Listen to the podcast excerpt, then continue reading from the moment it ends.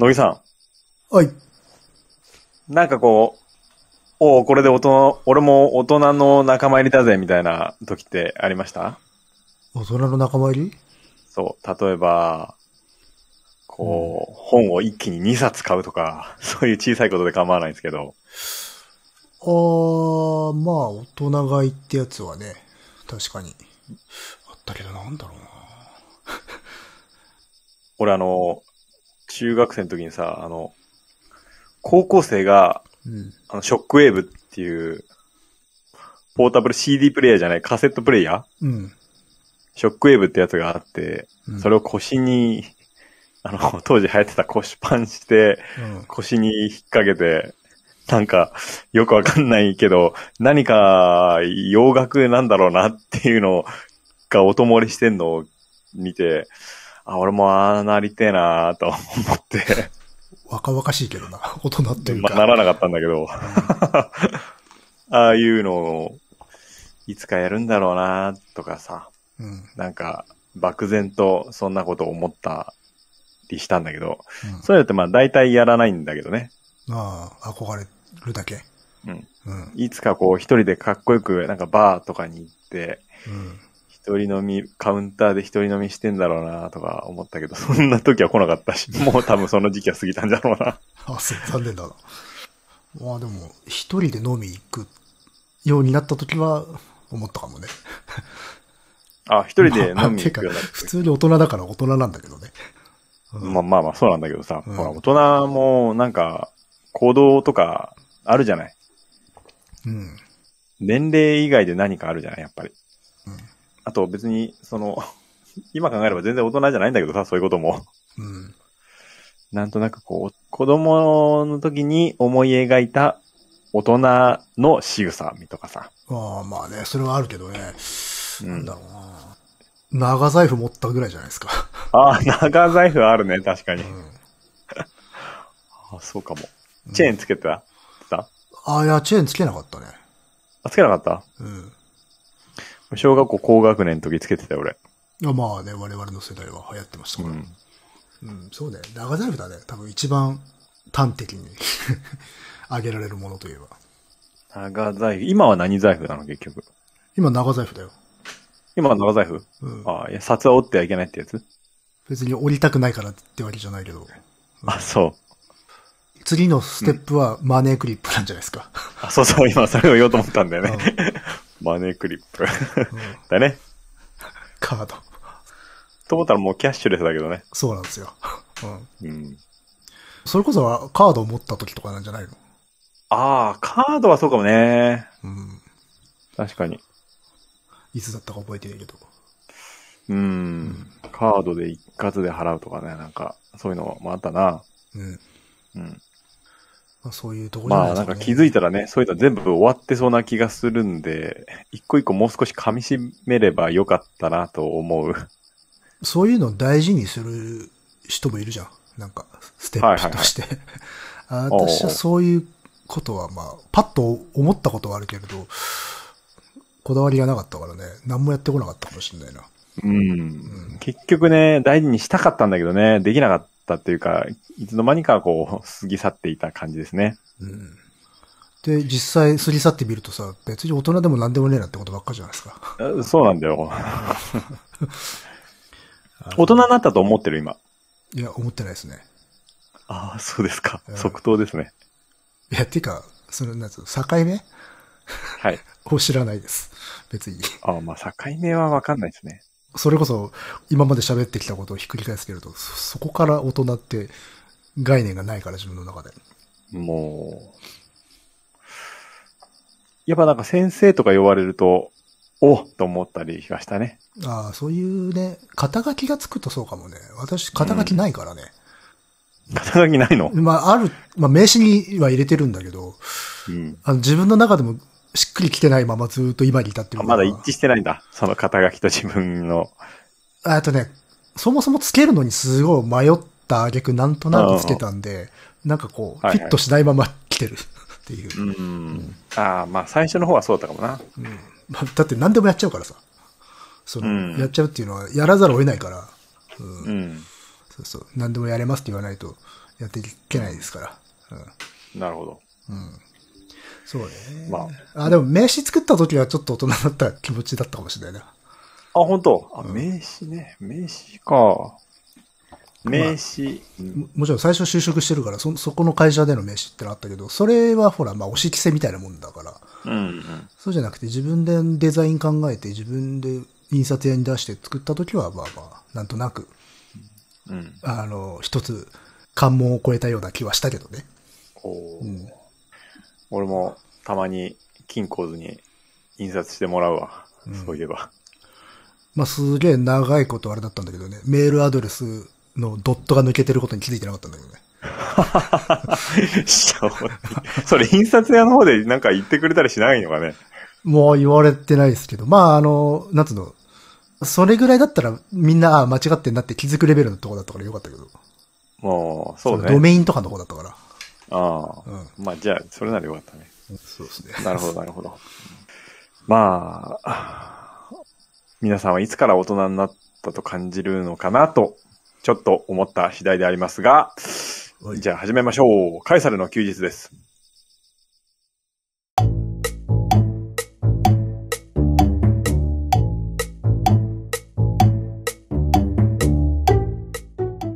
この番組は私がダニエルとクリエイターの乃木がサイコロを振って才能名の題に沿ったトークをしていくトーク番組です。はいはい。じゃあ最初にメールを、えーたくさん紹介したいと思います。たくさん来たのかい。はい。ちょっと間が空いてしまったので、というのもありますし。えー、はじめまして、アマだと申します。いつも配信を楽しみにしています。ずっとサイレントリスナーでしたが、120から122回の日本美術の誕生と、123回の鎌倉武士たちの城の話を聞きまして、ついメールしてしまいました。乃木さんの歴史の回では、そのように至った経緯をなるべくはしょることなく説明しようとする姿勢に感銘いたします。自分が高校の授業の日本史を全く理解できず、興味もわからなかった理由がまさに、この経緯の説明を教師が省きすぎて、歴史がつながらなかったからだと思います。おかげさまで2年ぐらい前から自分も、えー定石、城跡ですね、えー関東周辺をいくつか回ってみるようになりました。ダニエルさんの日本美術の誕生も、えー大変興味深かったです。乃木さんがもう一つのポッドキャストで紹介されていた、えー一ノ関慶でいいんですかこれ？うん。一ノ関慶氏の漫画、裸のお百うん。のような雰囲気を感じてしまいます。今度ぜひ日本の現代美術の誕生についても、えーお聞きしたいです。結構ハードル高いですね、これね。あ確かに、あの、その漫画はね、まさに明治のね、日本美術勃興期の、日本で割と最初期のヌードモデルの女の人が主人公っていう漫画で。あ、そうなんだ。あ、もしかしたら、ダニエルさんが読むと面白いかもしれないね。あ、本当？うん。全然知らなかったですね。これはなかなか面白いかもしれない。わかりました。うんえーお話にありました鎌倉殿の13人ですが、自分は大河ドラマの役所の演技を見ると、えー共感性羞恥心を感じてしまうので、未だに見れていないです。どうも役者が、えー大声で感情あらわにわめくのが苦手です。でも子供の頃、過去当時6歳、初めて見た大河ドラマ、風と雲と虹とうん。での平野正門が撃たれるシーンは今でも記憶に残っています。正門といえば先日、近県の自然公園へ散策に行ったところ、偶然にもえー山城に出会いました。茨城県の、これは守谷城市です。いいですか？森屋城ですね。えー、守谷城市なのですが、ここは以前、正門の城と呼ばれていた時期があるようです。乃木さんはもう訪れていましたでしょうか？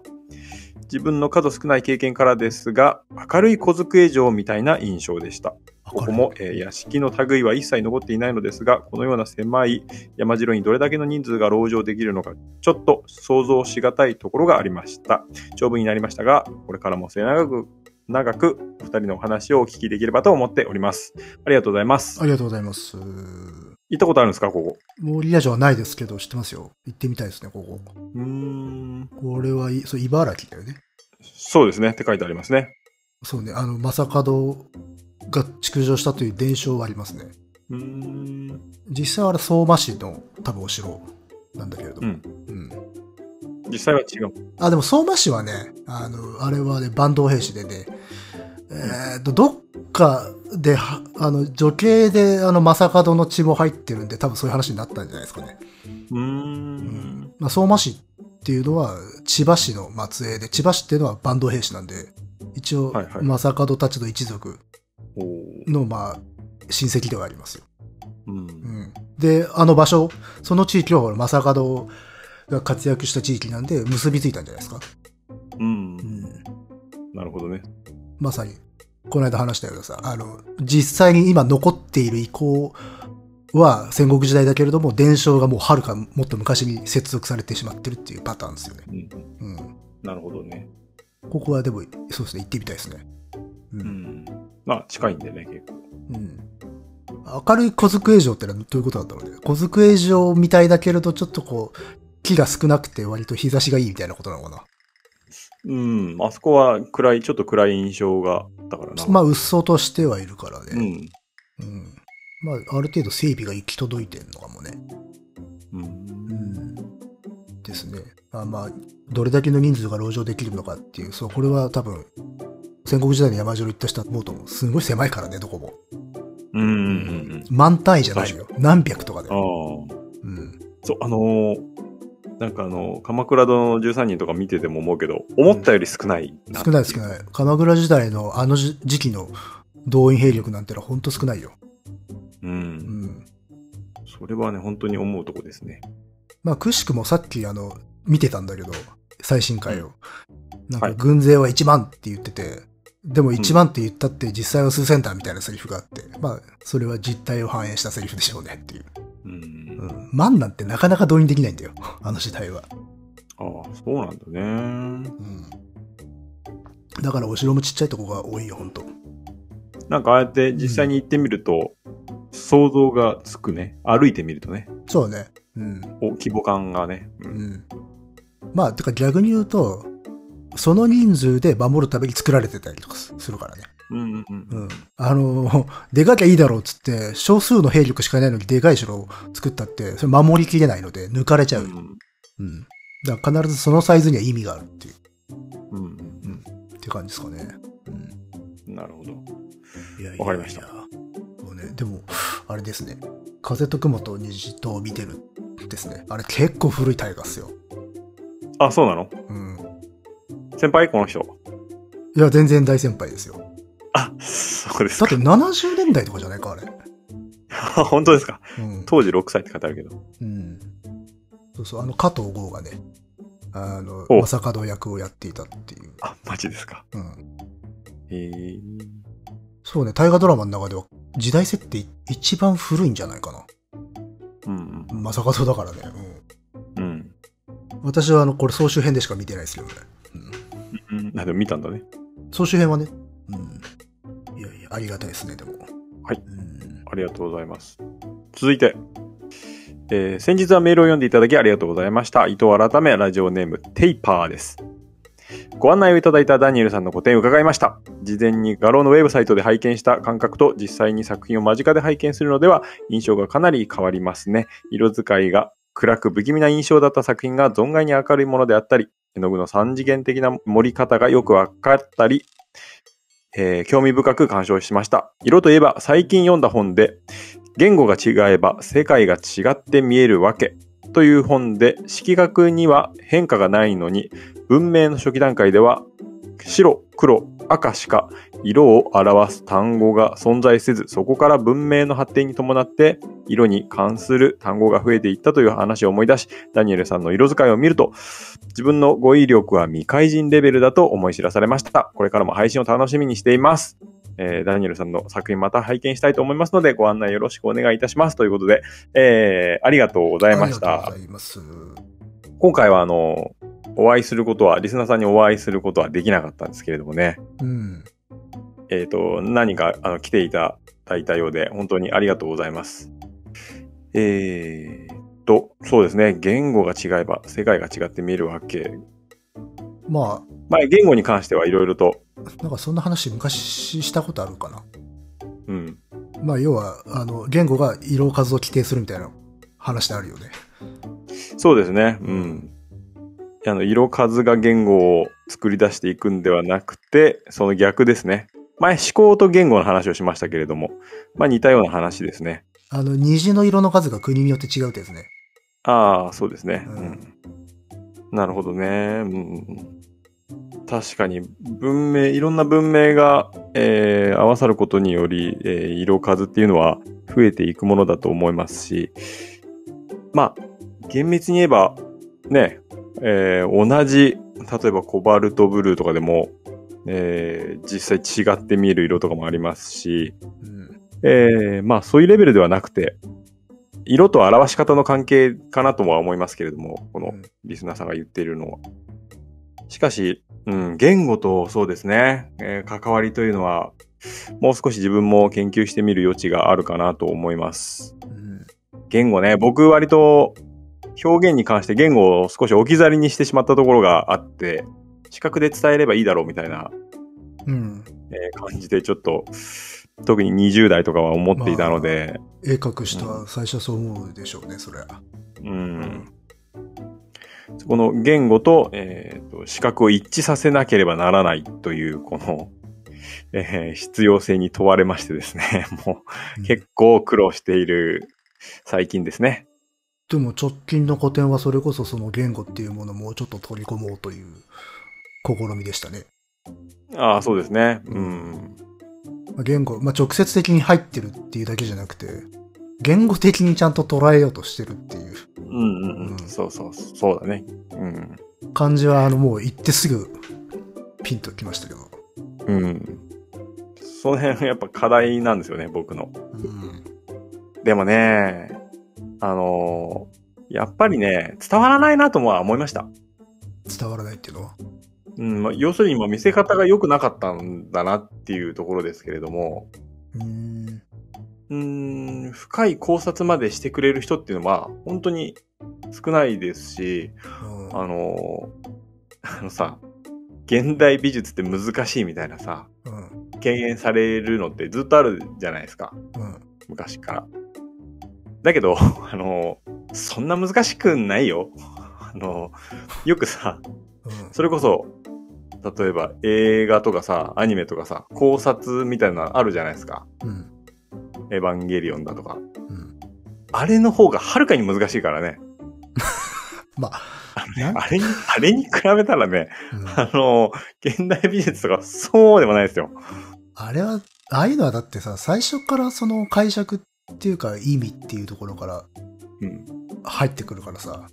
うん、まあ、絵とかだともうちょっと感受性の反応うん。を、まあ、再解釈するみたいなのが多分考察とか解釈になるんだけど、うん。あああいう、そもそもあのデータベース型の、あの、コンテンツっていうのは最初から解釈とか考察があるので、うん。あの、いや、でもしっかりとそのうん、考察シーンみたいなのが醸成されているっていうことが、うん、やっぱりそのシーンの発展に大きく貢献してると思うんだよね。うん、それがね、あの、もう少し、あの、うんあっていいと思うんですよ。あの、一般レベルというか、ろくでもないものもたくさんあるとは思うんだけど、それすらないというか、発言しづらいじゃないですか。うん。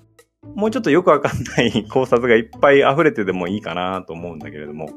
あ、それはね、あの、うん個。人的にも思ってますよ。あの、公式見解、これ、あの、ハードボイルドでもたまに言ってたけど、公式見解になってしまうっていうか、こういう解釈であるっていうのを、みんなが共有してしまうんですよ、今。うん。うん。これはこういう意味です。これはこういうことを描いてるんですっていうのが、一度決まると、あ、そうなんだっつって、それでみんな共有して納得してしまうっていう。うん。乱立しないんだよ、説が。っうん。そう、そうなんですよ、ね。ていうことはある。で、逆に言うと、それ不安だから嫌なんだよ。うんうん。んその乱立っていうか、諸説あるっていうことが不安だから決めてほしいわけでしょ？う。うんん。で、絵画とかだとそれが極めて難しいんですよ。やっぱ公式見解を作るのが難しいですから。分野として。だから不安なんだよ、みんな。うん。ら答えは欲しいんじゃない？それは。いやー、アニメーションとかのが俺は怖い気がするけどな。うーん。パイがでかいので。ああまあね、そういうところはあるけれども。そうそうそうう。ん。だからないやーやっぱし、まあでもそれ、は、うんあの、もちろんシーンの小ささと、うん、まあそうだね、シーンの小ささ、関わる人数、見る人の人数とかにも関わるんだろうけれども、うん。やはり言いづらい、聞きづらい、発信しづらいような雰囲気はあるんじゃないかなとは思うね。うん。あともう少し、あのね、意外に考えてる人があんまいないですからね、そんな。あ、まあね。うん。やはり視覚が強い。うん。いや、ほらう、ん。すごい練りに練って作ろうとするとできないよね。うん。できない。ある程度こう感覚で、えいやっていうところがないと。で、あね、これ前も話したけど、後付けな部分が多いと。うん。うん。まあそうね。うん。今回はなるべくそういうところを減らしていった結果、視覚的なところも少し弱くなったのかなっていうのが反省ですね。まあギャラリーの性質みたいなのもあるんだと思うけどね。うん。まあ、あとはその、やっぱり視覚の影響力っていうのが、やっぱり相当大きいだなってことは改めて思ったところだね。あと、まあ、その、なんでしょうか。さっきその意味が取れないと不安になるって言ったけれど、逆に、うん逆にその絵画的なものとかが好きな人たちは、言葉出されちゃうとネタバラシされたような気になっちゃうんじゃないですか。うん、そうね。でも実際はネタバラシじゃないんだよ。あの、その一要素、構成要素なんだけれども、もう、うん文字、言葉ってなると、それは解説であるとか、うん講釈であるとか、っていう風になっちゃう、思ってしまう人は多分多いと思うんだよね。うん。うん。まあだから、あれじゃん、語らずして見せろみたいなのを良しとする美学とする何か価値観ってあるじゃないですか。うんそこに触れるんじゃないですかね。うん。でも、言うほど言語はそんな明瞭じゃないんだけどね、実際。うん。まあでも意味、意味みたいなのは大きく規定されちゃうんだよね。そうね。うん。うん。で、この間のね、ダニエルさんの古典ってのはまさにその規範みたいなことがテーマじゃん、あれ。うん。大人になってどんどん意味が与えられてって規範化されていく世界っていうことを表現するために言葉を使ってたけど、言葉もまた規範であるっていうところよね。う。うんん。そこでその規範っていうものがさ、逆に言うと、不自由だと思ってしまう人もいるかもね。うん。まあその不自由さを一つテーマとして、でも、ね。そういう基準が設けられた世界ってかっこいいものはかっこいいと判断できる世界なので、うん。かっこいいものはかっこよく書いたつもりなんですよ。うん。うんまあちょっと、あの、見てない人にはちょっとあれなんで、そうねうんこれにしときましょうか。まあまあまあまあまあ、そうね。まあでも割とそういう意味とか言葉みたいなものが、のウェイトが今までより高くなってきてはいるよっていう話ですね。うん。うんそうですね。まあ、ちょ、これだけじゃあ最後にうん。言っておくと、あの、規範がテーマみたいなことをうん。話しましたけれども、要するに規範化されていくっていうのは、えー要は、自由で生まれたとしても、自らでお互いを縛っていくことにより規範化されていく、それが内在化していくというテーマで、まあ、人類、人からこう奪い去ることのできないえー構造みたいなものをテーマにしたわけです。うんで、そこれは、あの、進撃の巨人から、思わぬところから着想を得ていたという。受けた部分も少なからずあるということを、ここで、えー秘密で言っておきます。まあ、あと最初冒頭で喋ったような、いつから大人になったかみたいなところともつながるところですよね。ああ、そうですね。あうんまあ、確かにそうかも。大人になるって規範化されることだから。うん。うんまあまあまあまあ、なるほど。いや、でもはいね、実際に足を運んでいただいたということでありがたいですね。ありがとうございます。うん。えーっと、はい、じゃあ次のメールに行きたいと思います。えー、配信ご苦労様です。ご無沙汰しております。ルールです。えー、日本美術の誕生、特に第一夜は、私にはあっさりとは聞き流せずかなり手強いものでした。何度か聞き直して過去寝落ちを含む勉強させていただきました。私は仕事の一部で博物館の資料と関わることがたまにあり、とりわけダニエルさんの博物館の展示物は、えー薄気味悪いという部分が気になり、繰り返し聞く中で私がこれまで気に留めていなかった資料や標本の考え方について認識を新たにする機会になり感謝しています。十分な理解ができているわけではありませんが、気味悪さは事物が本来機能している場から切り取られて展示されていることが死体の陳列として認識されるところにあるのでしょうか？日本にはアートとネイチャーに相当する、え概念がなかったというのもよく知られていることなのかもしれませんが、私には新鮮でした。仕事では西洋の価値観に基づいたルールで物を扱うので気にもしていませんでした。明治期の学者先生方が知的活動の中でも激動の時代を生きていたのでしょうね。線で捉えると面で捉えるの話は分かりませんでした。作り手でないと分からないことのように思え、これは個人的には理解を諦めています。またの配信を待望しております。ありがとうございます。結構、あの、以前から聞いてくれているそう方ですね。ありがとうございます。はい。えー博物館に関してはまさに、まあ、その通りですね。えー死体の陳列として認識されているということですね。だから、隙間悪いということなんだと思います。僕も、後々気づいたことですけれども。そうですね。まあ別にこれだからといって博物館が良くないというディスではなく、ちょっと、あそういうことですん。あの、冷静になってふと思った時に、そういう感覚があるっていうことかな。うんうん。不思議とでもね、美術館とかは割と大丈夫なんだよね。博物館的なものを見るのも。それはやっぱし機能してないからじゃないですかね、もともと。うーん。まあ機能っていうのはその、なんていうのかな、実用的な部分とかね。うん。うん、そうかな全体の、まあ、場の力みたいなものもあるとは思うよね。うん。まああと、美術館の場合だと美術館全体が作品化するっていうところもあるので。うんうんうん。あ、それは、それかな、う、うんん。それが大きいかもしれないですね。えー、ありがとうございます。日本美術取り上げてよかったです。結構。なかなかね、こ反応いただいてリアクションがね、結構ありますよね。うんうんはい。えー、じゃあ次ですね。えー、ダニエル様、乃木様、えーいつも楽しく拝聴させていただいております。えー、こちらは、重柳さんですね。はい日本美術界非常に興味深く拝聴いたしました。日本にいわゆるアートという考え方がなかった頃から、国主導でアートを定義づけしていく過程が大変面白かったです。建築ですと、ジョサイア・コンドルなどが日本に指導に来て、それぞれの風土によって建築物が進化してきているんだから、日本人はまず日本建築の良さを学ばないと、と指導して、それを踏まえた上で西洋建築を学んで和洋折衷の様式を築いていくとなるんですが、絵画は違ったんですね。この配信を聞いて常々持っていた疑問についてご存知でしたら、えー教えていただきたいんですが、日本ではいわゆる絵画、彫刻などの美術作品と同等に自然の景色を天然の芸術というような評価をする向きがあるように思いますが、西洋ではそういう評価の仕方をすることなどはあるのでしょうか？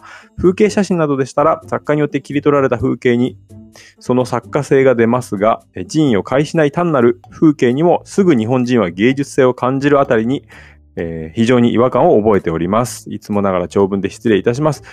えーこれからも楽しいえー配信を心待ちにしております。ありがとうございます。ありがとうございます。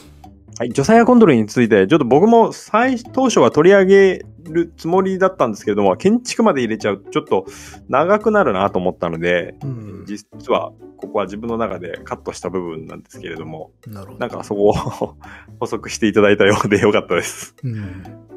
と、あれですね、天然の芸術というようなところなんですけれども、これは僕ね、意識的に言わないようにしてるんですけど、ほ努力して。う。はい。あの、よくね、すごいいい風景に出会った時、わあ、芸術的みたいなさ、言いますね。よく聞きますよね。僕は言わないようにしてるんですよ。それはもうあなたが西洋マンだからじゃないですか。そうなんです。それを、あの気づきました。自分でいろいろとあーなるほどね、この間の資料まとめてて。うん。あのこれ、海外でそういうことを言うのか、言わないんじゃないですか。わかんない。わかんない多分言わないんじゃないかなと思だっう。て、アートってアーティフィシャルって人工的なとかっていうことうんでしょ？そう人工物でなければならないので、多分言わないんじゃないかなと思いますし、まあの、すぐ芸術的みたいなことを言うのは、ずっと違和感を僕も覚えてたので、僕は努力して言わないようにしているんですよ。まあ、あと、ちゃんと向こうの人に聞いてるわけじゃない、非常に表面的な理解なんだけど、やっぱし被造物っていう意識があるんじゃないですかね、向こうの人って自然は。神様が作ったもんだっていう。うーん。ああそうだね。宗教的な価値観が入るのかもしれないし。なんかやっぱし、うん、あんまりそのイメージないですね、西洋人で。もちろん綺麗だなとか思ったり感動したりはしてると思うんだけど、それをうんなんか作品と見立ててるかって言ったらちょっと疑問ですよね。うん。わかんないですけどね。まあそういうこと言う、多分、西洋人もいるかもしれないけれど。うん。うん。そうね、日本人、作品として見て芸術的って言ってんの、まあ語彙が 少ないだけってかもしれないけれども、まあね人によっては。う。うんん。そんなに深い部分での感動の仕方じゃないかもしれないしね。別にすごい、あの、美しいっていうことを芸術的っていう風に形容してるだけかもしれんけれど。そうそうそう。ううんん。美しいイコール芸術的っていう。芸術観みたいなところに関わる意味合いとして言ってるかっていうと、わかんないですね、それ。うん、でもやっぱり根本に、そういう芸術っていうものが人為的なものであるか否かっていうのは深く関わっているかなとは思うね、ここはね。うん。前ね、ちらっと触れたけど、あの、庭園とかの比較で、うん。まあ、日本庭園は自然なように見せかけてものすごい手を入れてて、で、向こうの庭園はすごく、あの、見た目にも手を入れてるじゃないですか。はいはいはい。でも、かと思いきや、まあ、英国式みたいな、あの、一見のホーズに生やしてるようでコントロールされてるみたいな、結構日本の庭園に近いようなものもあったりとかするから、まあこれ、うん一概に西洋っていう大塚みじゃ言えないんだろうね。まあまあ、そうかもしれないね。うん。でもなんかそういうところに現れているので、そういうのを比較すると分かりやすいかもね。あの、実際に自然に向かって何か加工しているっていうか、エフェクト加えているような営み？うんうんて、まあそれこそ庭園なんだけど、うん。うん。うん。そういうところでも何か違いっていうのは見えてくるかもしれないですけどね。そうですね。うん生け花盆栽とかそういうものもそうかもしれない。そうそうそう。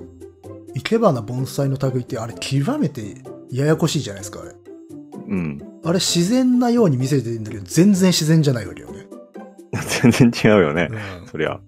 で、どっちのベクトルなのかっていう、あの、要は人工的に自然を再現したいという欲求なのか、うん。自然をコントロールしたいという欲求なのか、って実は分かんないんだよ、見てて。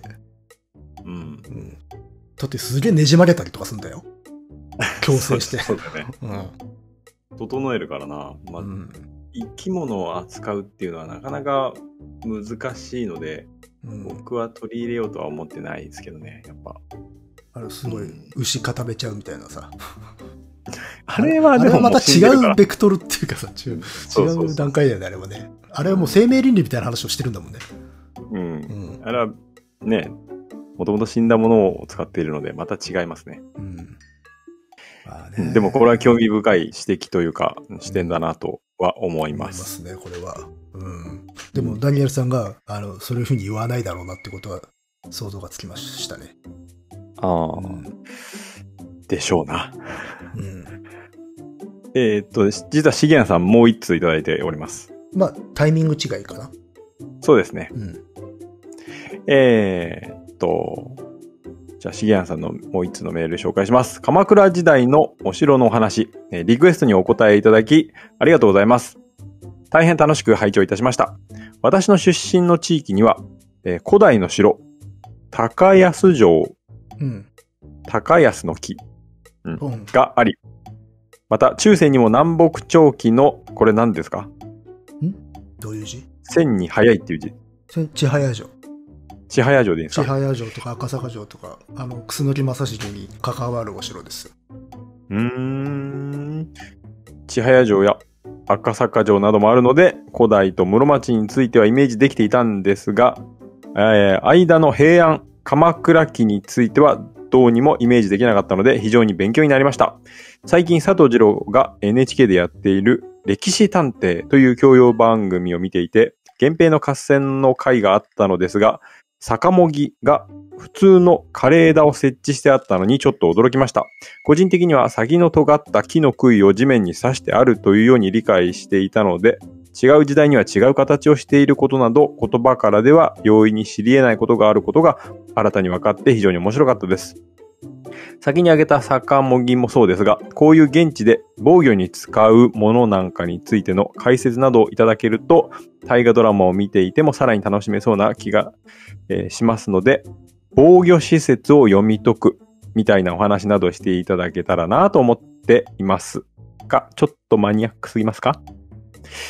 また、アニメ、平家物語も最後まで見ましたが、大変面白かったです。平家物語の感想会もまたあるかと思いますが、平局や太平記読みの話などもしていただけると、この中世史イヤーに、えー重点的に勉強になりますので、ぜひリクエストしたいと思います。いつもながら長文で失礼いたします。これからも楽しい配信を心待ちにしております。ありがとうございますあり。がとうございます。中世シーアだったのか。坂もぎっていうのは何ですか？坂森は、あの、そうそう、これまさにね、あの、枯れ枝を設置してあったのに驚きましたっていう。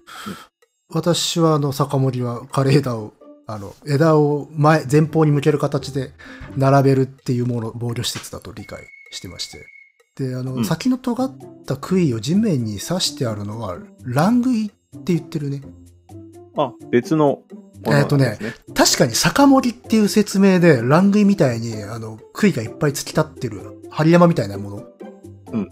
そういうものを、らあの、坂森と言ってる説明も確かにあるので、結構そこはいはいはい。ボーダー曖昧なんだけど、一応、僕は、枝をそのまま並べてるのは、枝というか木をそのまま並べてるのが坂森で、あの、うん。植えてる、あの、地面に刺してるのは乱杭っていう風にんしてます。多分その説明が一番多いんじゃないかな。うんん。あちなみに乱杭はさらにそれにあの縄を張るんだけどね。はいはいはい。うん。あまあ、見たことはありますね。うん、えっ、とね、まあ、もののけ姫のタタラバの、あの、なんていうの、切り岸うん。外側がはなんか針山みたいになってたと思うんだけど、うんあれがちょっと乱杭に近いイメージかな。うんうん。そうそう。まあ、あの、戦国時代とかの山城にも使われていたであろうん。うものですよ。うん。なるほどね。確かに施設、そういうさ、うん。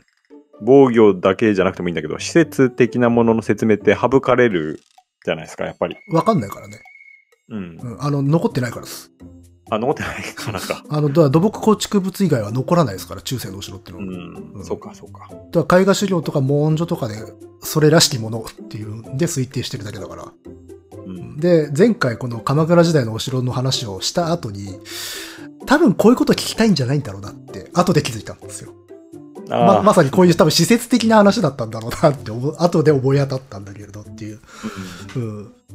だからまあ、でもやっぱし、その絵画資料とかを除くと、やっぱしなかなか難しいですね。ううん。だからまあ、でも鎌倉時代とかだったらまあ、まず一番最初に思い浮かぶのは階建てですね。ん？階建て。あの、置くタイプの建て。買い立て？うん、板、大きい板を、なんていうの、こう、うん立てかけるような形にして、うんうんうん。横一列に並べて壁みたいにはいはいはいしているっていう、うんああれを敷き並べるっていうのが、まあ、一番イメージしやすいあの頃の防御施設ですかね。それこそだからそれをあの、櫓の上に並べたりとか、あの、お堀端とかに並べて、前回話したような城郭をかばえるっていう状態にしてたんじゃないかなと思いますよ。うん。で、もちろんもうちょっとちゃんと、あの、土木工事からやれる余裕があるんであれば、坂盛りとかも設置したかもね。うんう。ん。あと、乱杭であれば、あの、原稿の話以前したじゃないですか。猛虎襲来の。はい。うんあの時のね、原稿防類ってあの石積みであの石類を作った、石の壁を作ったんだけれども、かたやあの海のね、海水に乱杭を設置したりとかしてて、要はそれで接岸を阻止しようとしたっていう、そういうものもありましたよ。まあ、もうちょっと源平の合戦より後の時代だけど、で、それは出土してます、実物が。おーうん。あの、水の中だと割と残りやすいんでね。うん。だからそういうものが使われてたでしょうね、実際。でもいずれにせよ、やっぱ戦国時代ほど手の込んだものではないでしょうんう。やっぱり非常に臨時性の高いものを使ってやってたんじゃないですか。うんそうそう。でも、酒盛りはね、シシンプルですよ、あれは。うん。うんまあ、そうだよね。あれは、だって木引っこ抜いて、うん。トゲトゲの枝が外側に向く形で敷き並べるうん。だけのものなんで、だから多分、当時のお城なんかは、その防御正面、敵が攻め上がってくるであろう箇所の木っていうのは伐採するから、視界を確保するために、うん。その切った木をおそらく並べただろうなっていう。なるほどね。うん。まあそんな感じでやっぱし、その、そこの場にあるものを使って用意したんじゃないですかね。そうか、そうか。まあ、そうだよね。まあ、普通に考えればね。そうそうそう。防御力が高かったんですか？これは。高かったんじゃないですかね。あのーだって普通にさ、やぶ通り抜けるのだって困難でしょ。我々。うんはい うん。だからそれを意図的に密集させたら結構それだけでも、う。うんん、実際あの、撤去できるだろうよ。それは時間かければ。でもそのコストを咲かせるということが大事だったりとかするからね。はい。うん。それ絶対に抜けられないっていうものをできればいいけれども、そこまでしなくても、まあ躊躇され、させるとか、うん、あの、時間とかを使わせるとかそういうことも大事だったりとかするんで、うん。うん。あるいは、苗させるっていうのも大事だしね。あ、はいはい。苗させるね。そうそうそう。でも、あとは、あれじゃないですかね。これはもう戦国時代の構築物。で、鎌倉時代にもどこ、どのぐらいのレベルで使われてたかわかんないけど、し一応ピットとかで出動してるのは、まあ、炸裂ですよね。木の柵。ん？木の柵。あ、木の作。う。うんん。まあ、これはもう、一番素朴な。うん。まあ、それもやっぱし陣地構築するときに伐採した木を転用したんでしょうからね。そういうものをね、使ってたんじゃないですかね。で、これ鎌倉時代はちょっとわからない。あまり資料がないんでわかんないんだけど、戦国時代に関してはね、炸裂ってのはね、絵図に書かれてたりとかするんだけど、うんちゃんと理にかなってんなって思うのは、あの、横切、柵ってさ、縦に突き刺してさ、まあ、横切りを渡して固定したりするイメージあるじゃないですか。はいはいはい。うんで、今のお城の、あの、中世のお城を復元しましたってとこ行くと、3段とか、割と下の方にまで横切りを渡してあるのよ。うん。うん。けどね、その、絵画資料に書かれてる炸裂はね、あの、横切りがすごい上の方にあるの。ほで、下はね、スカスカなの。う。うん。その方が登れないんですよ。あ、そっかそっか。うん。そうだね。確かに。で、ね、私、あの、お城のをこう CG で復元するときに、柵っていうものをイメージしたときに、普通の感覚でやっぱし、下の方まで横切りがあった方が、まあ、安定するようなと思って、そういう風な形のものをモデリングしてたんだけど、絵画資料見たら、うんあ、もう、背丈よりも高いところに横切り渡した方が確かに登れないよなっていううん。ことを知っては、こういう合理性っていうものがちゃんとあるんだなっていうことをね、学んだ覚えがありますね。なるほどね。うん。まあ、っていう感じです。まあ、なので、ちょっと、あんまりわかんないこと多いですね、この時代は。うん。うん。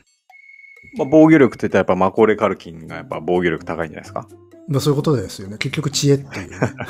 そう、そうですよね。うんまあガースバーナーが一番強いんじゃないかって思いますけど。あの防御力はなかなかのもんでしたからね。うん。えーっと、あ、そうですね。じゃあ次のメールに行きたいと思います。はい。えーっと、またルルさんですね。これもタイミングが違うですけれども。えーいつも配信ご苦労様です。不定期な配信を楽しみの不意打ちと思っております。先日、新ウルトラマンを風切り日の最終回に見てきました。お、直近じゃないですか。えーうん。すでにネット上では様々意見が上がっております。内容には触れませんが、怪獣のデザイン、造形は生き物というより漫画的な線を感じてしまい、改めてオリジナル怪獣の凄さを感じました。ウルトラ怪獣の造形に惹かれる私は、つぶらやファンというよりは、成田徹、高山良作のファンなのかもしれません。もっとも私はテレビ放映されていた世代なので、ストーリーと怪獣が密着しており、客観的に捉えることができません。先日の日本美術の文脈で言うと、仏像をアートではなく信者の視点で見てしまうのでしょう。ダニエルさんの視点によるアーティストとしての成田徹表を聞いてみたくなりました。ではお元気で。読書探偵ともども次の配信を楽しみにしています。ありがとうございます。ということで、これは今日もらったメールですね。新しいメールです。ほやほやじゃないですか。あ、今日、今日だったかな？うん、ちょっと前かなうん。新ウルトラマン、公開されてるんですね、もまだ見てないですけどね。う。うん。うん。ちょっと、あのーせっかくエヴァンゲリオンもこれだけ頑張って見たんで、僕、この勢いで見てみようかなと思ってはいるんだけれども、ウルトラマンは、それこそ僕はもう再放送でしたけれども、うん。新しいのとか見てなくて大丈夫な感じですかね。大丈夫なんじゃないですか、そこは。うん。うん。根拠ないですけど。昔のは見てましたけどね。やっぱりあの、いわゆる6兄弟あたりまではへ。平成ウルトラマンは見てないですよね、あんまり。うん、全然見てないですね。うんうん、まあ、見てみようかなと僕は思ってます。まあ、実際あれですよね。あれ仏像なんですよね、元はね。うん、そうらしいですね。それは聞いたことあります。うん。あんまり深くでも考えたことはなかったですね。造形という観点で。あ確かに よく考えると、あ、すごい形ですからねい。やいや、すごいでしょ、あれを。うん。だってやっぱしあれ、さじ加減間違ったらめちゃくちゃ怖いですよ。いや、怖いよね。いくら仏さんから取ってきてるといえど。う。うんん。そう。なので、まあ、表というほどのことはね、お話ちょっとできないんですけれども。う。うんん。まあ、感じたことっていうのは、それこそ映画見たら何か あるじゃないですか。うん。ちょっと見てみようかなと思っているので、うん。その時に話した方がいいかなと思います。確かに厄介ではあるよね。ウルトラマン表っていうのはね。うん。ちょっとね。あの、抱えてる、あの、背後の文脈がね、ちょっと分厚すぎるからっていうのもあって。うん。で、今回だから私も、まあ、見るにあたって単品として見たらいいのか、ウルトラマンという シリーズとして見た方がいいのか、あスタジオカラーという文脈で見たらいいのかっていうのはもうわからない。まあ、全部なんだろうけど、それにしてもさ、大変じゃないですかっていうのはあるようね。ん。そうなんだよね。ちょっと、話すにしても難しいし、まあだから単品でってことじゃないですか。うん。うん。そうだね。ウルトラマンに関しての知識がね、すごくあるわけでもないからね。うん。よく僕は好きで借りて見てたけどね。ああ、私はまあ人並みかな。うん。なのでまあ、とりあえず、まあ、見てみようかなと思います。乃木ねも同じタイミングとかでね、まあ、見られれば一緒に話せるかなと思うんで。そうですね。チャンスあったら見たいと思いますね。うん。うん。では、次のメール。えー、ダニエルさん、乃木さん、ラジオネーム、ケイスケです。ダニエルさんによる日本美術の誕生について拝聴しました。乃木さんが第三帝国の誕生で打ち立てた14時間45分39秒に続いて長尺、目次あり。リスナーとしては嬉しい限りです。ざっと計算してみると、合計約4時間38分。お疲れ様です。大いに啓蒙していただきました。美術ってもはや当たり前のものとしてなんとなく受容してしまっているのですが、受容詞を細分化して見直してみると、生活に根ざした自然発生的な美を明治以降に改めて古典として再定義することで制度化されたり、西洋から輸入されるに際して権威化が行われたりと、かなり混み合っているのですね。個人的には、坪内逍遥、二双葉亭指名、夏目漱石、森江鴎外といった、日本語に原文一致を輸入し、定着させた近代文学の面々を連想しながら似た現象が、え美術需要でもあったのだなと感慨深く聞きました。私たちは自然に話す、読む、書くことをボトムアップ式に自然に習慣的に行っているように感じていますが、実は日本語、国語という制度、政府からトップダウン式の刷り込みが行われているのであって、そこに生まれる権力関係に物心ついた頃から巻き込まれてしまっている。一旦刷り込まれた後で、期限は忘却され、権力は内在化し巻き込まれた以前を想像するのは難しくなってしまうという記叙があるのでしょうね。もはや当たり前のもの、以前を想像するのは難しい。さらに言えば美術は食産工業に結びつけられ、金を生み、といったきな臭さを想像できたのも解説をしてもらってよかった点です。なんとなく天才が雷に打たれるようにして得たイメージを絵にして、鑑賞する側が見て雷を追体験するという理想的な美術経験を想定することってありますが、いやいや描く側も見る側も内在化した制度によって縛られている側面があるのだと。口語詞を読むときの自分の感じ方など、いろいろ考える参考になります。で、第3夜のフェノロサの、えー東洋側書に演言し、えー西洋側彫刻に演言する。ダニエルさんご自身の高橋雄一ショック。ものを線的に捉えること、面的に捉えること、線的な捉え方を捨ててしまったことについての話で、えーもやもやしていた雲が一気に晴れたような気がしました。そもそもなんでダニエルさんが4時間もかけてお話になっていたのか、この放送の理由が明かされたようでミステリーの謎解きを読んだ瞬間のような気がしました。いい視聴経験でした。ありがとうございますね。えー最後に、第123回で読まれていた新中野さんに便乗させてください。少女歌劇レビュースターライトは最高、最高、最高かける10、激、激、激推しかける100です。さすがに新中中野さんには及びませんが、どんな映画でも1回見りゃ十分で、数年後に DVD で見直せばいい派の私が2度見た、風立ちぬ、マッドマックス怒りのデスロード、新エヴァを優に超えて5回まるでスターライト中毒のように目の中がぐるぐる、ぐるぐるになってしまった大大大傑作かける100、あ、かける1000ですね。えーお忙しいかと思いますが、テレビシリーズをご覧になれば、再生産総集編ロンドロンドロンドがより楽しめるので、生活を圧迫しなければ、テレビ再総生産総集編、えー劇場版とご覧ください。ということで、えーレビュースターライトに関しての便乗意見が来ました。うん来ましたね。えーまあちょっとその前にですね、えっ、と、日本美術やった会がありました。うんあのー実は、まあ結構、辛い部分でもあるんですよね。後半の方に関しては。まあまあね、割と、うん。あの、画家としてのスタンスの問題に関わることでしたからね。うん。なので、でも、自分でやっぱり違和感を抱えていることに対して、向き合うきっかけにもなったし、向き合わなければそろそろダメだなと思ったんで、うんえーちゃんと話して、まあ良かったなと思います。そこが伝わっているようでよかったんじゃないですか？うん、本当ですね。うん、ここがしっかりと本当に伝わったんだなと、そうね。あのえーいうことが、実感を持つことができました。ちゃんとオチがついていてよかったですよね。ちゃんと自分の問題に帰着してるっていうところで、語りがいが、聞きがいもあるというもので。うんまあそうですね。落ち、落ちというかね、落ちですね。確かに。自分と関わりないところでやっぱ14時間45分とか狂気じゃないですかって。それと比べれば有意義で4時間でしたよ。確かにね。えーっと、ね。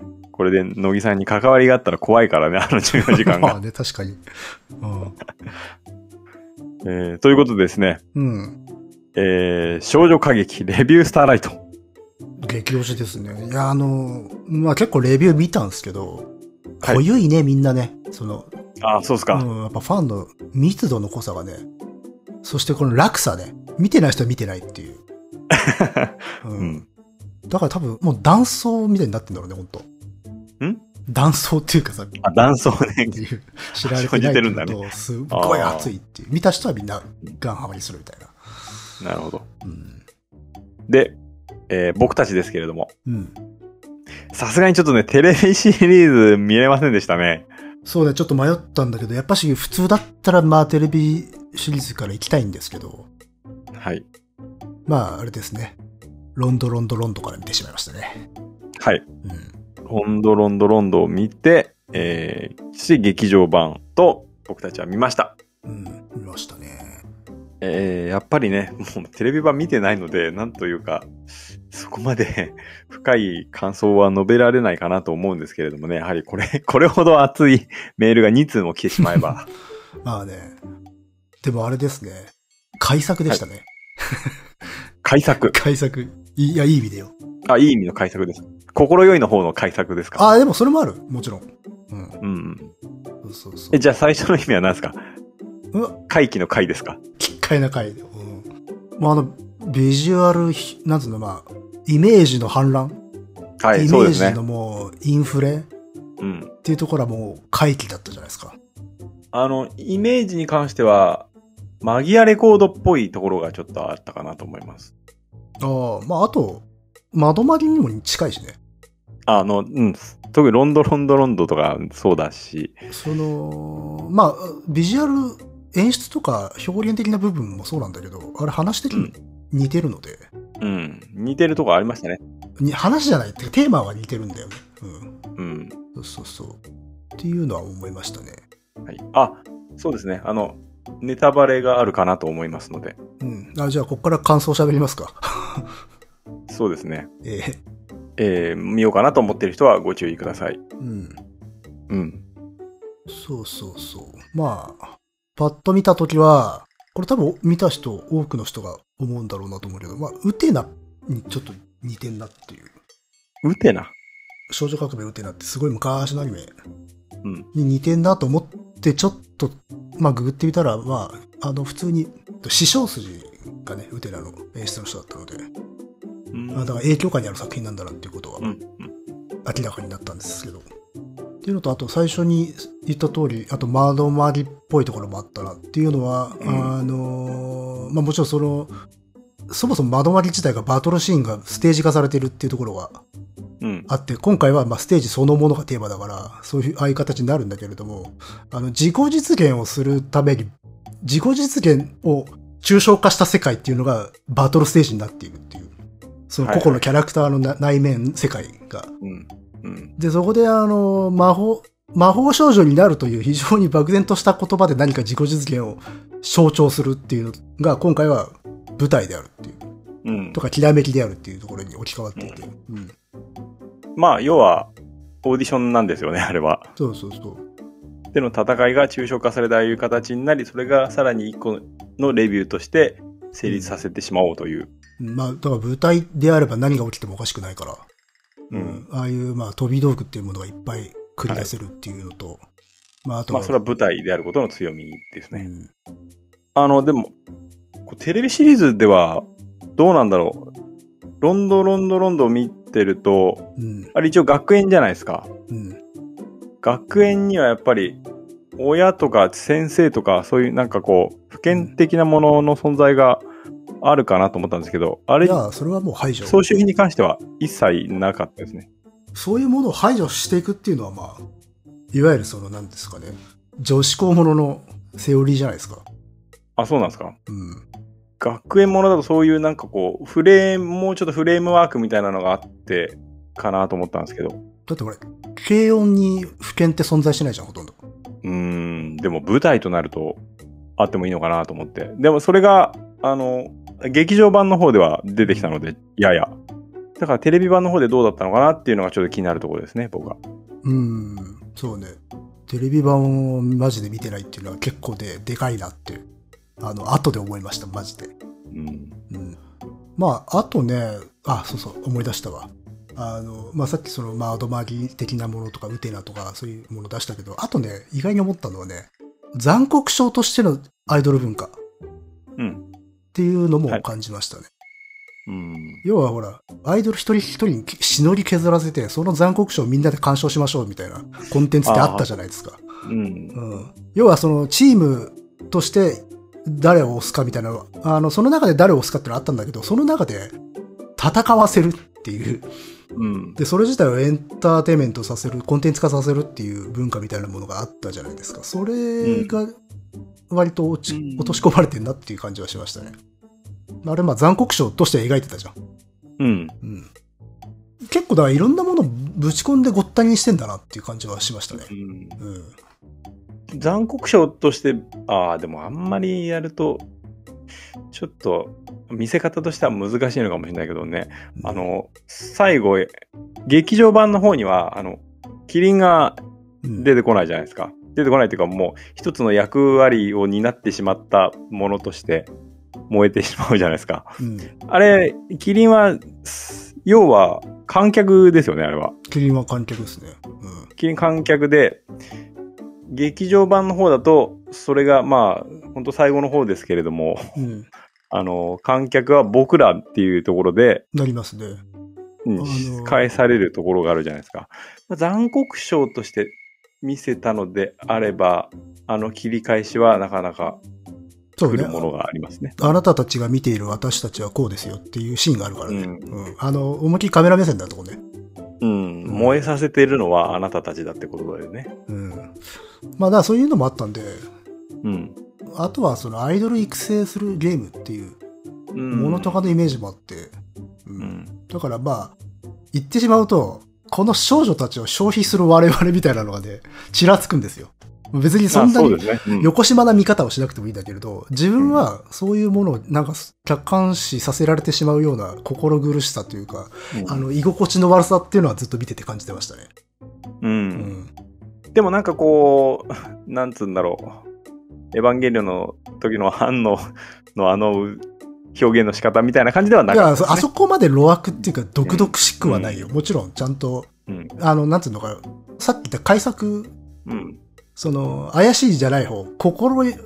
良い回っていうのはちゃんとあの、ビジュアル表現として提供されているので、非常にうんあの、そこは多幸感を感じられたし、うんうんそのイメージの反乱のところでは、笑っちゃったもんね、やっぱし。うん。笑っちゃったっていうのは、あの、おかしくて笑っちゃったんじゃなくて、気持ちよくて笑っちゃうっていうシーンは本当にたくさんあったんで、うんそこは圧倒されましたよ、やっぱり。うんうんあのデコトラのとことかさ。ああ、そうね。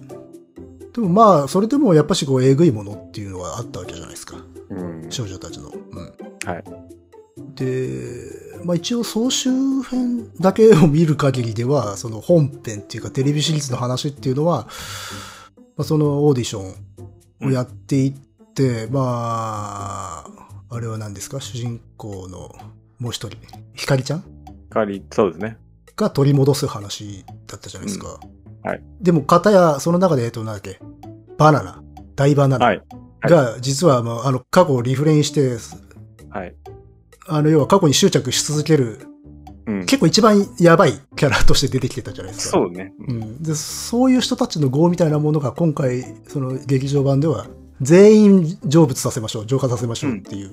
あそう、ジョブあの、要はあの3人はうんトップを取ってるんだけれども、ん残り取ってないんだよね。そうそうそうそう。回収すちゃんとその感残 残りのメンバーもちゃんと成仏している、していくという結構丁寧なうん。作りではあったなと思う。で、あとはまあ、ちょっと強依存に陥ってる人たちの依存を解放して自立させてあげる物語とかになってて。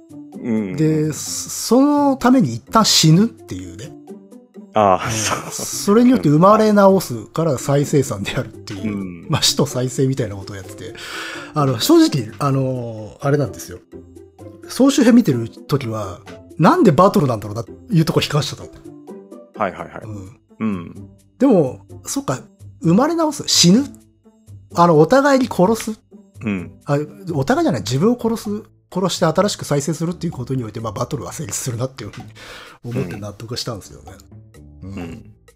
そうですね。あの、総集編の方では、あの、なんか肩掛けのなんかボタンみたいなのを切る。うん。儀式っていうか、うんうん。だけどそうだもんね。えバトルするからにはやっぱ死なねえといけないわけだ。そうそうそう。で、それがあのボタン、あれはなんだよ、星、スターを落とすっていうことなんだけど、まああれだから要は、ガールズパンツァーはい。っていうところのあの、フラッグが着弾すると旗がパッと出るみたいな。あ、そうなんだ。実際に、あの、殺すわけにいかない、撃破させるわけにいかないから、やられましたよ合図みたいなの出すんだけど、うん。それが今回はまあ、スターであるっていう。うん。でも、普通に刺してたよね。そう、そうだよね。うん。そこの結構ラインはちょっと迷ったんだよね。要は、マジの、あの、その、マジっていうか、本当に殺すっていうか、肉体的な表現として殺す命のややり取りをするっていうことを避けるために、ああいうせシステムにしてんのかなと思って、思いきや、まあ、今回流血もあるし、で、実際に刺してるようなところもあるので、そこの、あの、ラインっていうのは、線引きがちょっと揺らぐなとは思ったんだけど、あれもあるんですかね、なんか。僕らが望んでるイリュージョンなんじゃないですか？それが。実際はそうでなくても。っていうことなんでしょうけどね。実際、あれってすごく暴力を見たいという欲求を喚起させる描き方をしてたじゃん。うんそうだね。それを望んでいるでしょっていうことなんじゃないですか？だからさ、実際の彼女たちの動きと僕たちが望んでいる絵面みたいなのが交錯してるのかなとは思いましたけどね。うんまだその直接的な表現とメタファーが割と両方あるので、う。うんんあのどっちに寄ったらいいだろうかなっていうのはちょっと迷いながら見てたところがあって、あのトマトが潰れるところとかね。あ、はい。まあまあ、あれは多分トマトってのはその少女たちの渇望みたいなものとかうん。を表してるんだろうけれども、それが破裂するっていう。で、まあうんもちろん赤いものだから非常にね、流血、血のイメージだってある。けれど実際血も流してるんだよね。あ実際に流してるというか、ビジュアルとして流れてるシーンもある。あ、そうかそうかそうか。じゃあトマトの意味はみたいなことになっちゃうね。っていうところもあるので、結構ね、そこは混乱したね。混乱っていうか別にまあ、うん、流してはいたけど、うん、うん。もっと残酷に言ってもよかったかなっていう気はしなくはない。でもあんまり行くとインフレ感が出ちゃうんじゃないですか、やっぱ。うん、まあ、それ以外の密度が濃いから、うん、そこでさらにってなるとね、まあ密度は非常に濃かったですね。うん。ただ、あの密度なのに、2時間辛くないのはすごいですよ。ああ、うん。そうね。うん。で、パッと見た感じ、かそんな緩急つけてるようにも思わなかったんだよね。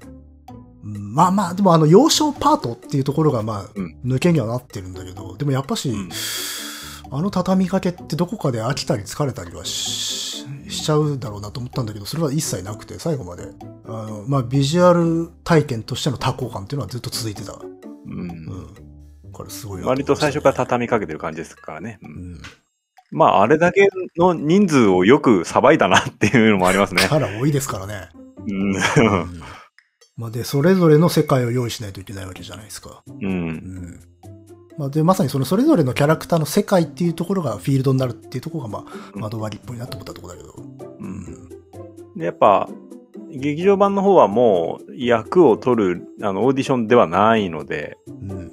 まあもう、肩掛け落とすみたいなことでもないっていうことでも分かりやすかったなとも思うし。うん。まあ、あと、だってフェイントかけたりとかするしね。ああ、そうね。うん。うんそうそう。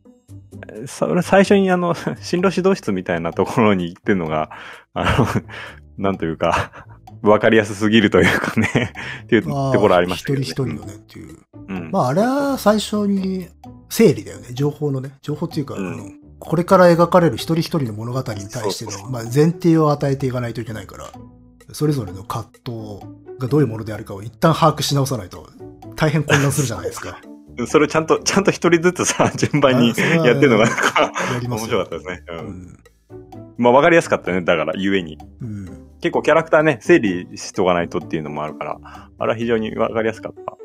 でもあれってさ、つまり進路に対する悩みでそれを語ってるんだけど、あれってさ、そもそもがさ、あの世界自体が、まあ彼女たち一人一人の自己実現をああいうステージ、レビューとかオーディションだっていうふうに見立ててやってるんだとするんであれば、うんそれをさらに見立てで説明するために進路相談を用いてるっていうことで、ひっくり返ってるような感じがして面白かったけどね。どっちなんだろうっていう。そもそもあのオーディションは何なんだっていう風に、むしろあの進路相談のところでひっくり返っちゃった。ん？あの、オーディションが何なんだ？あだから、あの、その、総集編を見てた段階では、まあそれはやっぱし女の子たちのある種の成長であるとか、うん。完成、人間としてのまあ、ステップアップがああいう世界を作り出してるっていう風に、まあ見ちゃうじゃん、普通は最初。うん。うん。そういう感じで、まあだから要は、抽象化された世界だっていう風に思うよね。うん。え、その、総集編の方を見て見てたら。うん。けど、その後、今回の劇場版を見るにあたって、まあ、しょっぱなでその進路相談っていう話になってって、うん。非常にその現実の彼女たちの人生の物語っていうのと、うんその、レビュー、あの、舞台、舞台少女としての生き様、死に様っていうものが並行するわけじゃないですか。うんうんどっちが本当の世界だろうって結構割とクラクラしてくる感じはあったね。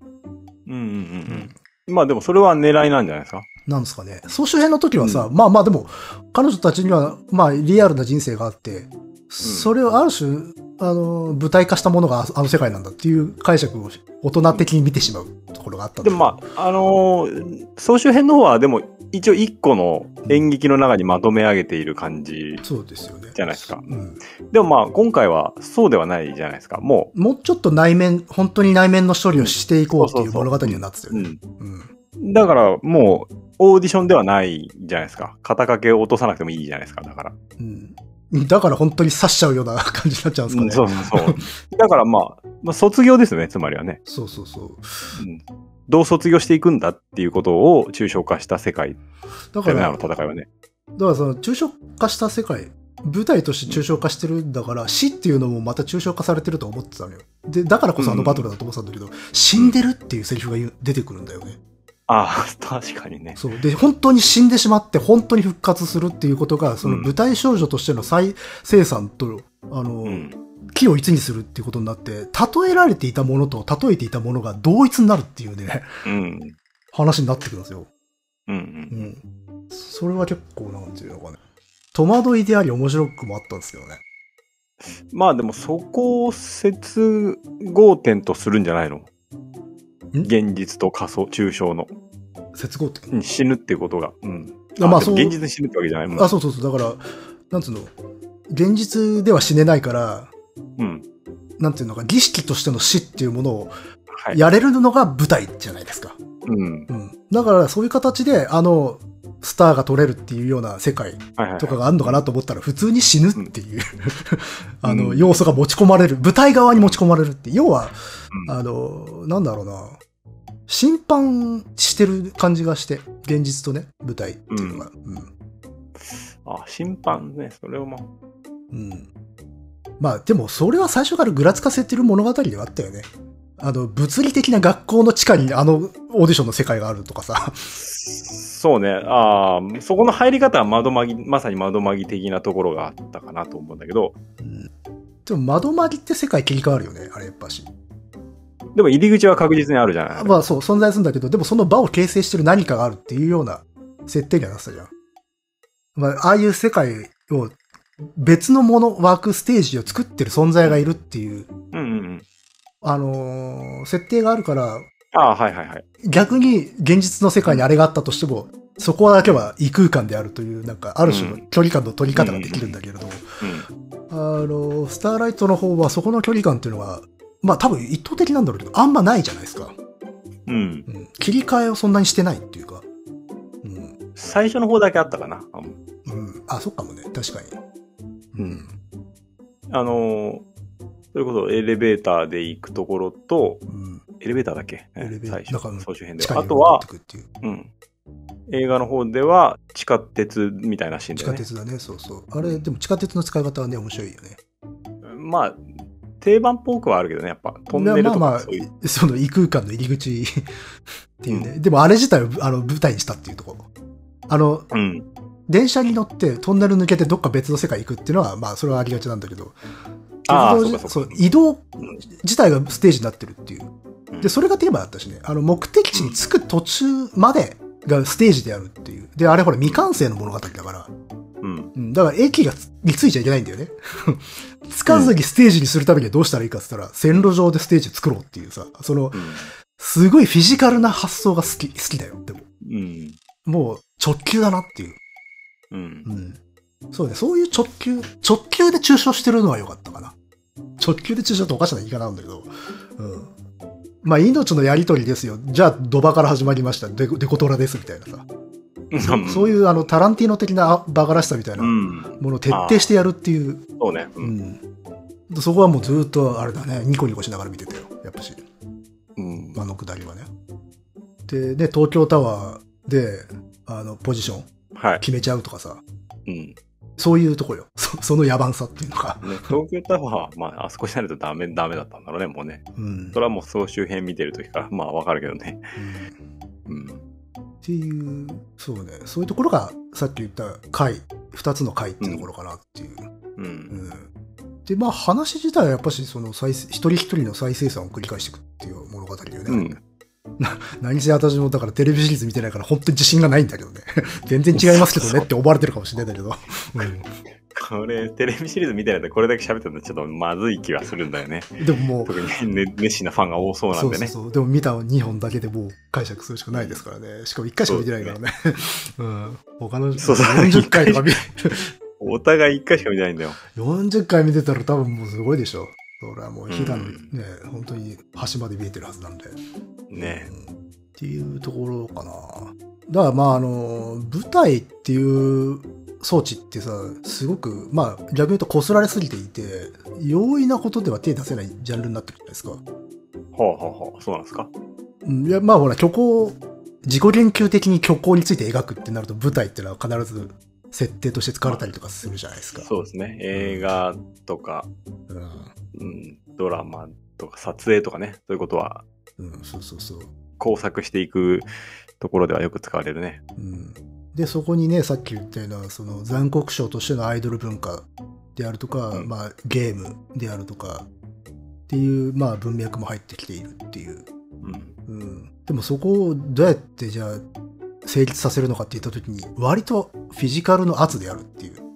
うん。とか、あとビジュアルの、圧倒的なビジュアルの圧っていうところ。うん。うん。そういう、なんていうのかね、非常にね、IQ が高いところですごく、これ、お こ聞いてる人は怒るかもしれないけど、アホなことやるっていうのはすごい好きなんですよ。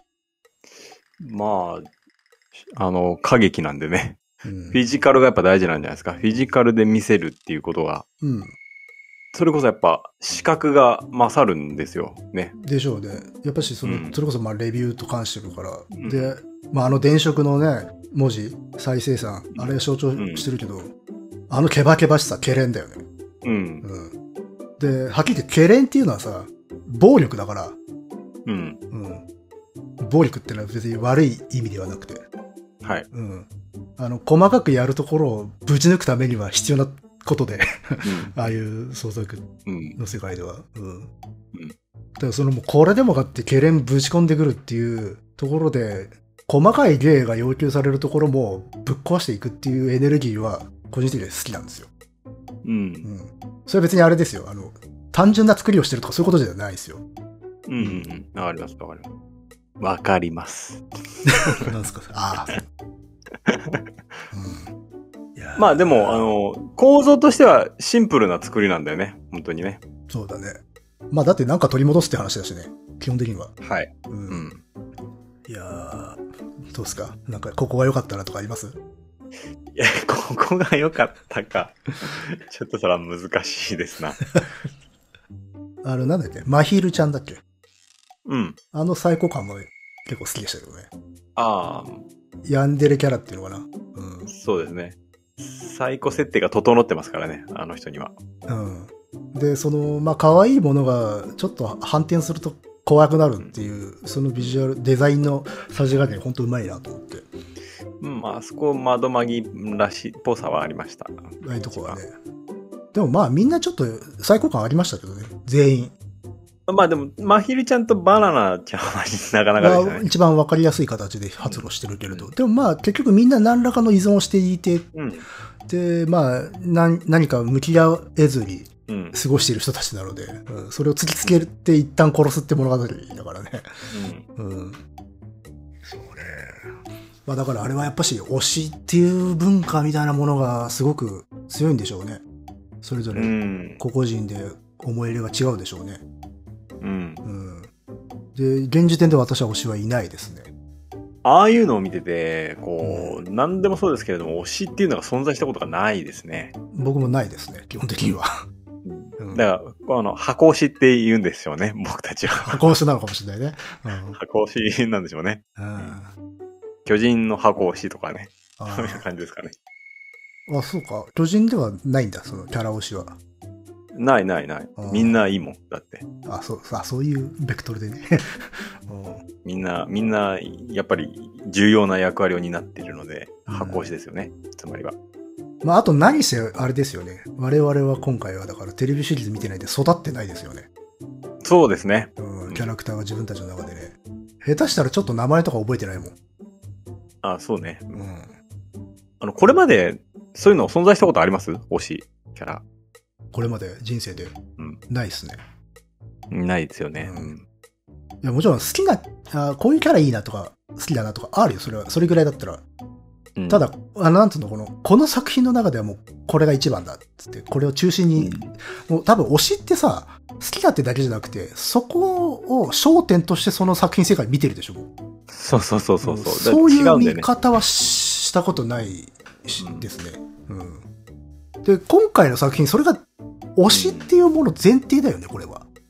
そうだね。推し文化前提かもしれない。そうそうそうちょっと僕らの時はなかったかもしれないですね。そのキャラクターに焦点当てたら世界がどう見えるかを計算して作ってるから。うん。うん。で、これね、あのメ、メディアミックス作品なわけだから、そういうとこ絶対必要だし。うん。うん。まあ、だから数も多いんだろうな。うん。うん。キャラクターの数もな。そうね。まあちょっと今、ざっくりとほ全体的な話の印象について話をしてるんだけど、でもやっぱしね、ビジュアルに関してはね、レイアウトは本当捨てレイアウトがないぐらいのクオリティで、あ、面白かったですね、やっぱ。うん。まあ記名がさ、うん。はいはいはいもう。記名をどれだけ見せるかみたいな作品じゃないですか、これ。うん。うんうん。そう。確かに。だから適当にぶった切って、あの、静止画で切り出しても、ちゃんとあの、ポスターに使えるようなさ、ぐらいの密度で詰まってたじゃないですか。うん。で、あの、タイポグラフィー、うんテキストのフォントの入れ方とかもかっこよかったしね。うんううんん。だからまあもちろんほら、舞台が総合芸術だから、もう、それをあの 2D の世界でちゃんとやろうとしたよね。総合芸術だっていうことを。うん。あの、舞台を映像化するって難しいと思うんですよ。基本的には無無理ですよね。無理ですよね、そう。うん。あの、舞台は総合芸術って言われるんだけど、あの、それってやっぱし、奥行きがあるからなんですよね。うん。まあ、うん彫刻を絵に描いても、そうそうそう。それとはまたまさに違うものになってしまうように。いい例えで、そう。彫刻を絵に描くようなことで。う。ん。だから結局そこは変換して、舞台の持つ総合芸術としての奥行きをアニメーションとしてのその奥行きに置き換える作業ってことをしていかないといけないんだよね。うん。そこが一番難しいところだと思うんだけど、そこは成功してたんじゃないかなって気しますね。うんうんそれはやっぱしすごく美麗な舞台を絵に描けばいいんでしょって話では絶対ないんだよね。ううん。うん。例えばだから、あの、まあ、ライトっていうものを今回はすごいキーアイテムとして使われてたじゃん。うん。はい。スポットがね。うん。あれもさ、ただスポットね描きゃいいってもんじゃないわけじゃないですか。うんうんうん。アニメーションでスポット、あの、ライトを使うっていうことの意味を考えて、そこで哲学してからじゃないと、ああいう置き換えできないので、うん。そこはすごく突き詰めたんじゃないかしらと思いますよ。うん。なので、やっぱし映像体験としては非常に面白かったです。うんうんイメージの反乱でしたね。そうですね。うん。で、そこに浸る多幸感。はい。うん。あとは、まあ、見栄だよね。その、歌舞伎の見栄みたいにさ、もうみんながああ、そうね。見えがいっぱいあるね。バチッとレイアウトが決まるっていうさ、うんまあすもうそれこそだから特撮っていうかまあ、ヒーローものとかさ、うん。まあ、あるいはそれこそあの、ま、窓巻きじゃないけど、魔法少女とか、ああいうものの伝統っていうものをちゃんとさ、踏襲して、そこのかっこよさっていうものもやって、変身だってするしっていう。だから非常に全部乗せの丼みたいな感じになって。うん。うん。で、それであんまり食当たりしないっていうのはすげえなと思うんですよね。そうですね。うん。っていうとこですかね。はい。まあ、僕らの感想はこのような感じですね。そうですね。まあ、やっぱし、再三言うけど、ちょっとしくじったかもしれないな。テレビシリーズからこれは見るべきだったかなと思ってます。うんまあ見るべきでしょうんう。うん。そうなんだとは思います。うんやっぱし、うん、総集編はさすがにちょっとね、詰め込まれすぎてて、うん、初見ではやっぱ戸惑いましたから、いや、でも、でもですよ。あれ、よくまとまってたと思うよ。いや、まあ、と思いますよ。うん。うん。で、しかもあれは、うんだ大バナナをどっちかって言ったらフィーチャーしてるわけでしょ、そのあの総集編って。んそうね。あの、あの、あれだね、なんかこう、繰り返してるっていうのもちょっとまとまり感あったね。そうそうそう。一人だけが、あの、世界を繰り返してるっていう。うん。うん。そこはこう、解放して切り離すっていうことと、うん。うんまあ、思い切り、総集編に関しては、それは思ったところなんだけど。そうね。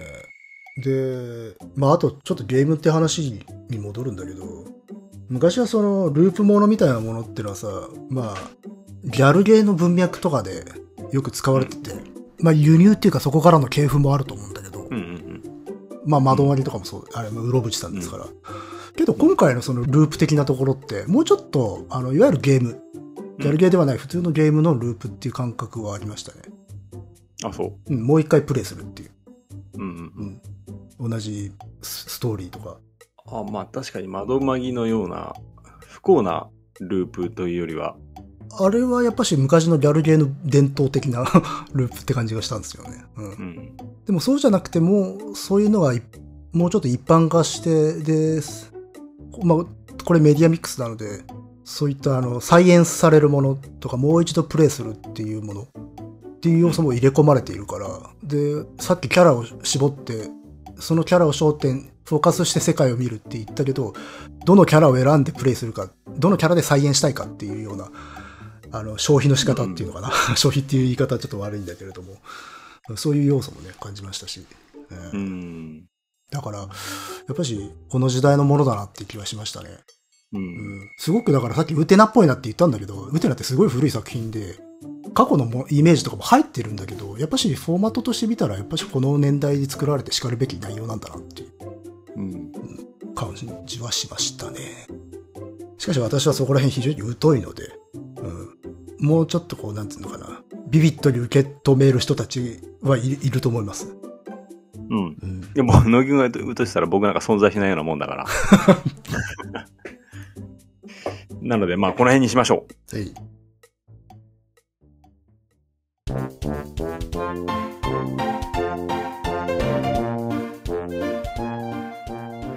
というわけで、うん。えー、今回は、新中野さんとうん。ケイスケさんの激推しする、うん。えー、レビュースターライトに関してのお話でした。うんあとは、あの、個人的に古典の感想をくださった方々、ありがとうございました。ありがとうございました。はい。えーと、それと、しげやんさんのメールでありましたけれども、うん。平家物語は僕、見終わりましたんで、ああ、そうなんですか。はい。どうでした？その感想会はまたあ、別ですか次ぐらい。わかりました。ねさすがに時間的に無理だろ。いや、私は別にいいけど、あ、まあ、そちらの都合で大丈夫です。そうですね。えー、なのでまた、えー別の機会にお話したいなと思います。まあ、まあ、遠くならないうちにね。そうですね。うん。えまあもう平家物語も終わって、そうそうそう。ね、結構経ってるようなんで、あんまりそこら辺換金したことなかったけど、そんな、えー時間かからないようにまた収録したいと思いますので、よろしくお願いします。はい。えーご意見ご感想などは dice.caesar.gmail.com dice.caesar.gmail.com までよろしくお願いします。お願いします。ドット入れ忘れてないよね、これね。大丈夫じゃないですか。みんな組んでくれるよ、ちゃんと。それではまた。